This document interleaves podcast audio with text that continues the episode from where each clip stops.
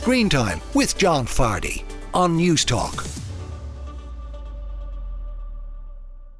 Now, the week's big movie is this. Well, hello. Hi. Sorry I'm late. We're just happy to see you. Hmm. Ah.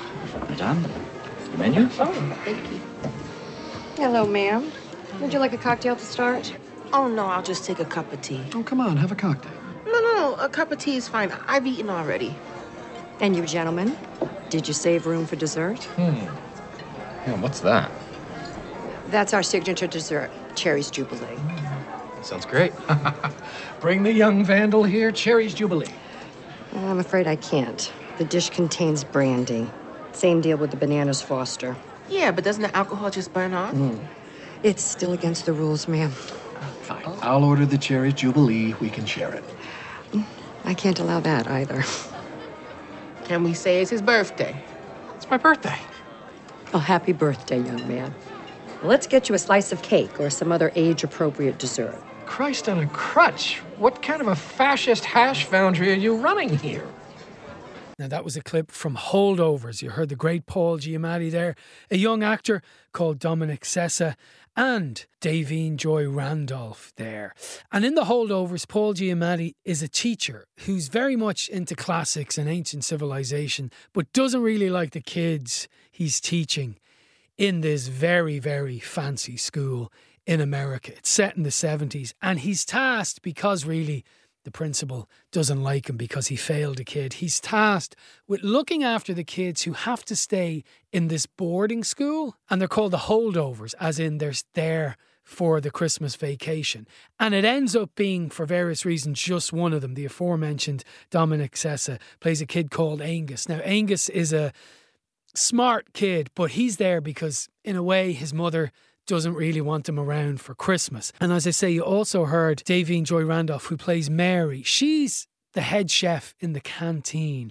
And she's also there over Christmas because she's having a lonely Christmas because her son, who was a student in this school, has died in Vietnam. The movie is set in the 70s, the early 70s, and all these these three souls are together over Christmas in this big empty school. Now Paul Giamatti's character is determined to kind of have a firm hand over Angus over these two weeks, but he doesn't. And adventures ensue. And the three of them get to know each other. And the three of them, at different stages of life, are all somewhat lost in their lives for various reasons. The Holdovers is directed by Alexander Payne, who previously directed Paul Giamatti in Sideways, one of the greatest movies ever made, if you've never seen it. Paul Giamatti is a fantastic actor who was in Sideways, who was in Man in the Moon. People have seen him in billions. He's described often as a character actor for various reasons, and he's not always the leading man, but he's very close to the leading man. He's kind of the leading man in this Da'Vine Joy Randolph came to prominence as an actress playing Oda Mae Brown, the psychic in Ghost. Uh, not not in the movie, but in the Broadway production. I mean, she's gone on to all sorts of movies and TV shows since. You will recognize her from Only Murders in the Building. She's in This Is Us. She was also in the movie The United States versus Billie Holiday. So I got to talk to the great Paul Giamatti and the great Da'Vine Joy Randolph, both of whom won Golden Globes about two weeks ago for their role in The Holdovers. And I spoke to them earlier in the week. Lovely to see you both. Thanks for talking to me. I'm an admirer of both of you. So uh, it's lovely to see you. Da'Vine, if I could start with you, you know, I think yours is the best character in the movie because everyone's going through trauma, but yet she's the one who's able to get on with her trauma and keep going. Whereas the other two are faffing about. Now, it's a great movie, don't get me wrong, but I see her as not the best, but certainly the strongest person in the movie. But that's just me. How do you see her? I don't think that's untrue. Oh. I, uh, yeah, perhaps. I don't know. I never, um, thought of her like, oh, she's better than the others, but I think because of these are crazy but perfect circumstances. Yeah. So because she has to do her job, it allows her to push through to a certain degree Yeah. because she has subjects to Mhm. nurture and take care of. She could put her energy in that. And what I love that's so beautiful about this movie is they're doing things after they become fond of one another and care for one another. They're doing things for one another. Mhm. And as a result, they're healing and helping themselves. Finding Yeah. I love that. Yeah. You know, Yeah. I think it's true. I do think my guy does something very strong at the end. I mean, he Yeah. sacrifices himself for somebody else, which is a pretty strong thing to do. Absolutely. And I didn't mean that as any kind of criticism. I was thinking more of like a, a Sean O'Casey play to uh-huh. Irish it up, where like there's all these men struggling and women are struggling as well, but they're just getting on with it better. So I mean it as a compliment. And I love the movie, by the way. So maybe that was the wrong place to start. Oh, I just was thinking this is an interesting. you're thing. right. Yeah. The And it is like Irish Sean ways. O'Casey. It is a bit like that. Yeah. Whoa. Yeah. And the relationship intense. between the two of us is like something Sean O'Casey. Yeah, yeah. And I'm sorry, people give out to me for always Irishing these things up, but hey, I'm a prisoner of my own background. Oh, Paul, No, I'm Talking of O'Casey, that's where I uh, learned him was in school, obviously. I'm cognizant of the fact that my understanding is your mother was a teacher, your dad was a professor. We've all had teachers. I had some great ones, I had some god awful ones. I see the same with my own kids now. Was it important for you to play a teacher, given your own life story? meant a lot to me to play a teacher. Yeah, it meant a lot to me to play to to enter that world. I mean, it's such a I'm so familiar with it. Um, it was kind of it was uh it was a little uh it was daunting sometimes to feel that I was going to be able to live up to to all of that stuff. But yes, it, it meant it meant a lot to me to do that. Yeah. Yeah. And Da'Vine, I watched the TV, and two weeks ago, you won a Golden Globe for your performance, and rightly so. Does that, you know, how was that? I mean, I heard someone say once it was great, and then the next day I woke up and put out the trash or the rubbish, as we call it. Like, was it was it a wonderful moment? Yeah, can I be honest though? Please. The most exciting moment was when Paul won. Truly, Oh, I'm Wow. out because I was screaming, I felt the same way about you though. with excitement. Oh well. I was so Uh, excited. Yeah, well, that's that's you know, lovely. You you when you get to know someone and their work intimately, and you know how hard they work at it, uh, and when I think the biggest thing with this whole award stuff is just being acknowledged amongst people in our industry Mhm. for seeing the. I don't look at it as in, well, mine's is better than the other contenders. Mhm. No, no, no.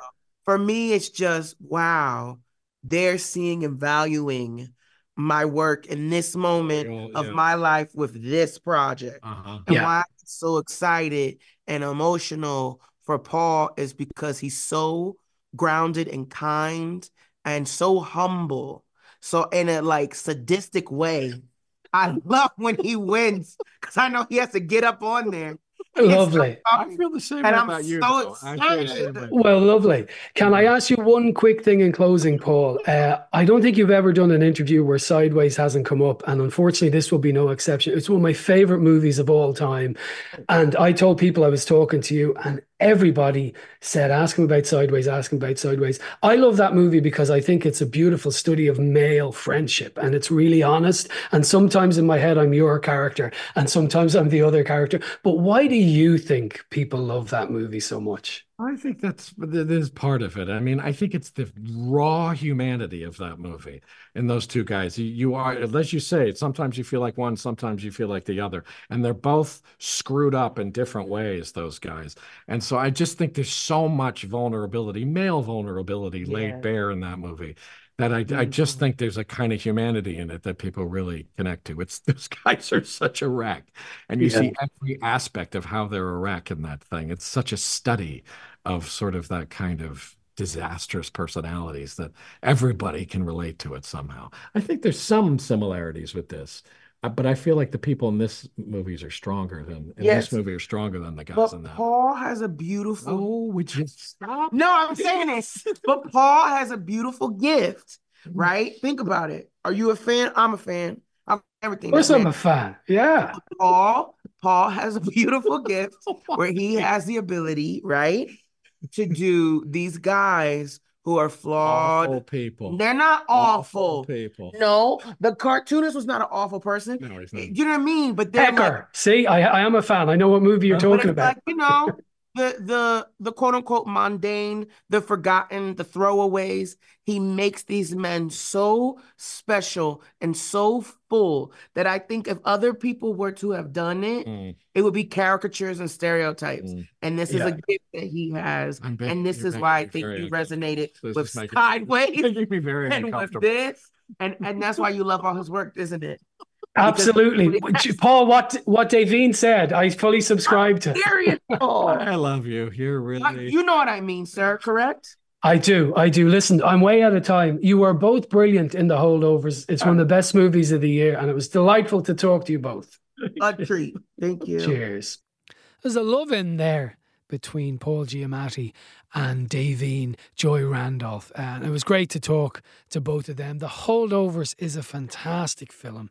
It really is. It has heart, it has humour. It Paul Giamatti said there it was a bit like Sideways.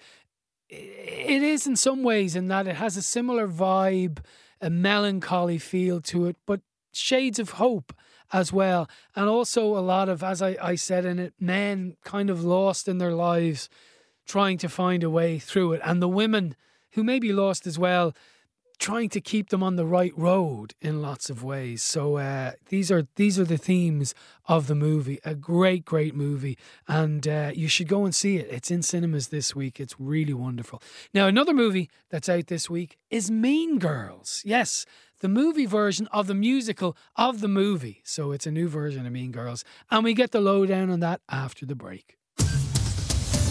Screen Time with John Fardy on News Talk.